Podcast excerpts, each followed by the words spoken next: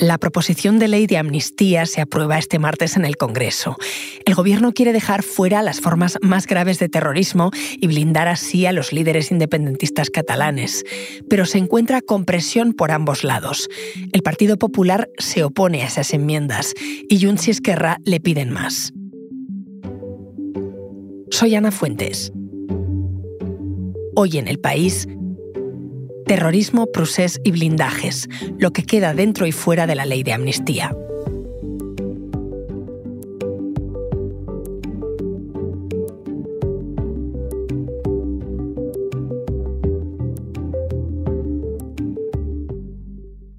Para entender todo lo que rodea este asunto, he llamado a mi compañero José Manuel Romero, que escribe de política en el país. Hola, José Manuel. Hola, ¿qué tal, Ana? En los últimos días se ha hablado de si la ley de amnistía debe incluir o no delitos de terrorismo y en qué medida.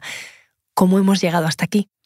Hemos llegado hasta aquí porque cuando se negoció la ley de amnistía, los eh, partidos independentistas, Esquerra y Junts, lo que exigieron al gobierno, en este caso al PSOE, que fue el que presentó la proposición de ley, es que la amnistía incluyera no solamente todos los actos de los referéndums ilegales convocados en Cataluña en los años 2014 y 2017, sino todos los hechos vinculados de alguna manera a esos dos referéndums ilegales. Entre esos hechos estaban movilizaciones eh, que hubo en Cataluña, organizadas, promovidas por dos movimientos cívicos llamados Tsunami Democratic por un lado y Comité de Defensa de la República por otro, que el juez, eh, con el paso de los años, ha visto que en esas movilizaciones había delitos terroristas. De ahí la complejidad del asunto porque la ley tuvo que establecer condiciones de la amnistía donde incluyó el delito terrorista. Y como eso hacía que los encausados, tanto en el caso del tsunami como en el caso del CDR, podían estar incluidos dentro de esas condiciones para no amnistiar a los encausados, es por eso que se ha afinado mucho la redacción para favorecer que pudieran ser amnistiados, cosa que todavía está por ver. José Manuel, em, ¿dónde entienden los jueces que puede haber terrorismo en esto que me has contado? Vamos por partes. Hay dos tipos de causas. Una, la denominada causa contra los comités de defensa de la República. En ese caso, la investigación detectó que había una serie de dirigentes o activistas de los comités de defensa de la República que tenían sustancias químicas en sus domicilios con las que fabricar sustancias explosivas, con las que atentar contra eh, instalaciones eléctricas y, digamos, servicios públicos básicos. Entendió el juez y también el fiscal en este caso que se trataba de un delito terrorista, por el cual están procesados en la Audiencia Nacional y están pendientes de juicio. El caso del Comité de Defensa de la República. El segundo caso era el del Tsunami Democratic, que fue un movimiento cívico que eh, se organizó en torno a la defensa de la independencia de Cataluña y que organizó, convocó movilizaciones en el aeropuerto del Prat, en una autopista importante de Cataluña y en las calles de Cataluña. Pero espera, ¿la justicia cree que esos son delitos de terrorismo? El juez entiende que como las movilizaciones contra el aeropuerto de Cataluña ponían en peligro un servicio básico de transportes, eh, eso era un delito de terrorismo. La Fiscalía de la Audiencia Nacional, a diferencia de lo que ha pasado con los comités de defensa de la República, no entendió que era un delito de terrorismo aquella movilización y lo consideró desórdenes públicos agravados. Digamos que ahí hay un conflicto en la Audiencia Nacional entre lo que entiende el juez y lo que entiende la Fiscalía. Vale, el juez del que estamos hablando es el magistrado Manuel García Castellón. Más allá de ese desacuerdo jurídico dentro de la Audiencia Nacional entre García Castellón y la Fiscalía, ¿Por qué es importante, José Manuel, que un juez dictamine que estos hechos son terrorismo o no? Es importante porque al final quien va a tener que aplicar la ley de amnistía son los jueces. Imagínate el día siguiente a que la ley de amnistía salga del Congreso aprobada, se publique en el Boletín Oficial del Estado y los encausados por terrorismo en el tema del tsunami o en el tema de los CDR, encausados, ¿eh? todavía no sentenciados. Llaman a la puerta del juez García Castellón que es el que está instruyendo sus dos causas, y le dicen, oiga, la amnistía es mía porque se ha aprobado en el Congreso de los Diputados, me tiene que amnistiar. Y el juez dice, no, no, no, no, porque la amnistía dice que solo puedo amnistiar delitos terroristas menos graves, y yo en las causas que os tengo abiertas considero que los delitos terroristas que habéis cometido son de los más graves, porque afectan al artículo 2 y 3 del Convenio Europeo de Derechos Humanos que habla de atentar contra la vida o de cometer torturas. Enseguida me sigues contando. Ahora volvemos. Porque escuchas hoy en el país y siempre tienes ganas de más, recuerda que los sábados y los domingos tienes nuevos episodios gracias a la colaboración de Podimo y El País Audio.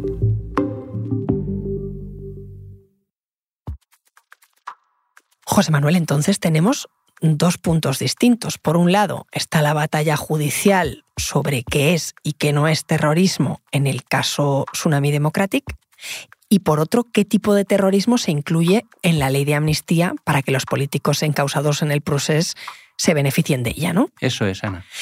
¿Y por qué el asunto del terrorismo es tan importante en la ley de amnistía? ¿Por qué se ha dado tantísimas vueltas a esta cuestión?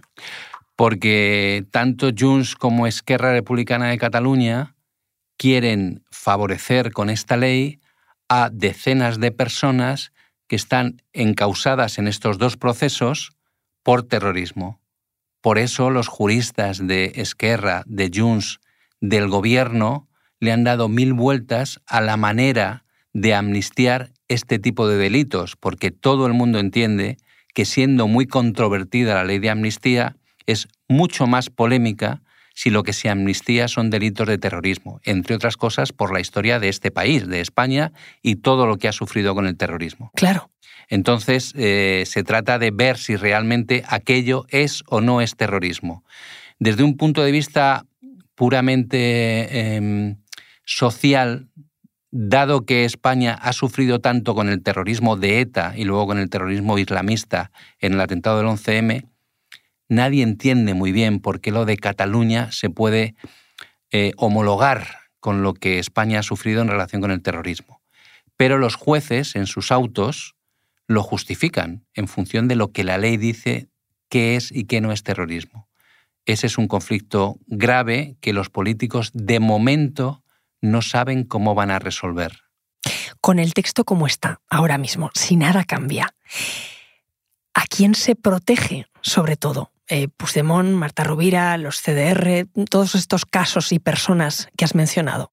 Yo, eh, aunque esto sea una opinión muy personal, basada en conversaciones con juristas que entienden de esta cuestión, creo que tal y como ha quedado la ley en el Congreso, si no hay ningún cambio en los próximos días, semanas o meses, no quedan suficientemente protegidos ni el expresidente catalán, ni Marta Rovira, ni los encausados por el tsunami, ni los encausados por los CDR.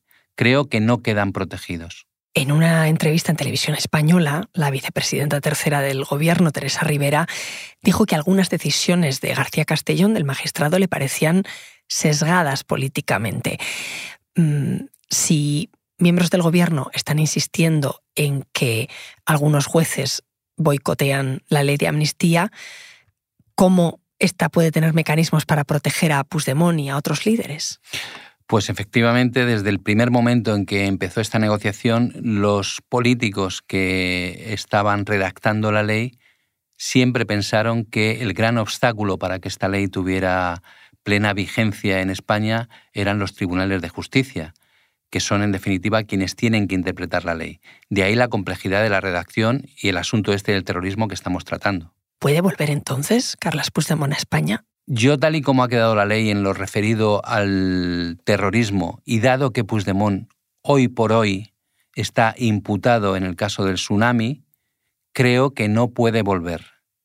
Si se resolviera el apartado del terrorismo y simplemente se estuvieran amnistiando los hechos del proceso independentista, Puigdemont podría volver a España. Se tendrían que levantar las medidas cautelares que hay dictadas contra él, la orden de busca y detención europea, y podría volver a España. Y entiendo además que no solamente podría volver a España, sino que podría presentarse como candidato de Junts a las próximas elecciones autonómicas. Pero sobre esto también hay versiones contradictorias. Nada es, como ves, sencillo en este asunto de la ley de amnistía. Es un tema complicadísimo porque ahora los jueces pueden apelar a otras instancias, ¿no? ¿Cuál es el siguiente paso? De hecho, ya lo están medio anunciando los jueces, aunque no se pueden pronunciar salvo a través de sus autos o sentencias, ya están anunciando que va a haber un recurso primero ante el Tribunal de Justicia de la Unión Europea. Y esto incluye otra polémica, y es el recurso ante el Tribunal de Justicia de la Unión Europea por entender que esta ley de amnistía en España contraviene el derecho comunitario, paraliza todos los procedimientos judiciales, suspende todos los procedimientos judiciales. Suspender significa que no se puede amnistiar nada hasta que no se pronuncie el Tribunal de Justicia de la Unión Europea.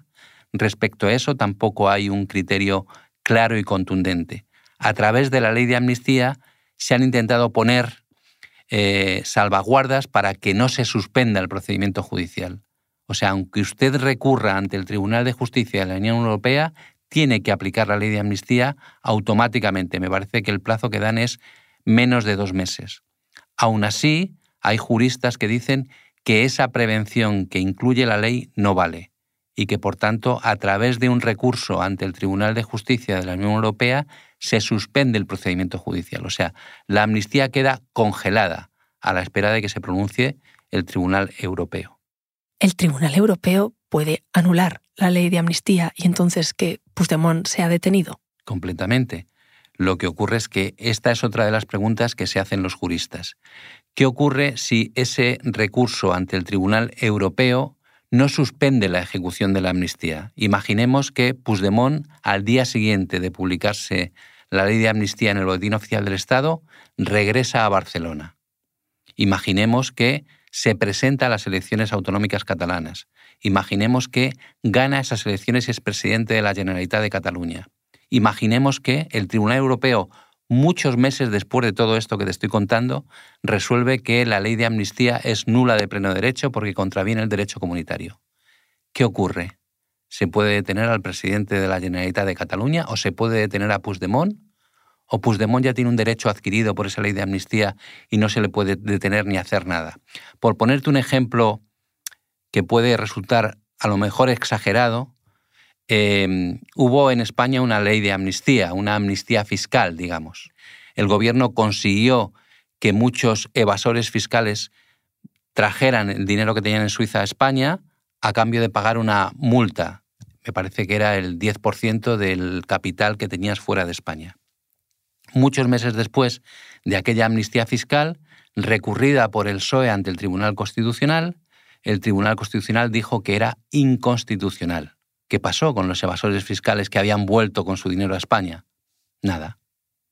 Ya habían adquirido ese derecho a poder eh, blanquear, eh, legalizar ese dinero que tenían en Suiza porque lo trajeron a España a cambio de una multa y no les pasó nada. Y sin embargo, aquella amnistía fiscal fue declarada inconstitucional aquella fue declarada inconstitucional, veremos qué pasa con esta. Sí, porque el gobierno realmente se ha metido en un laberinto, probablemente, eh, como dijo el presidente Pedro Sánchez, para hacer de la necesidad virtud, porque un gobierno que rechazó la amnistía a los independentistas durante el anterior mandato, en cuanto vio que necesitaba los siete votos de Junts para sacar adelante la investidura, decidió que la amnistía era posible. Veremos qué dice el Constitucional. Gracias, José Manuel.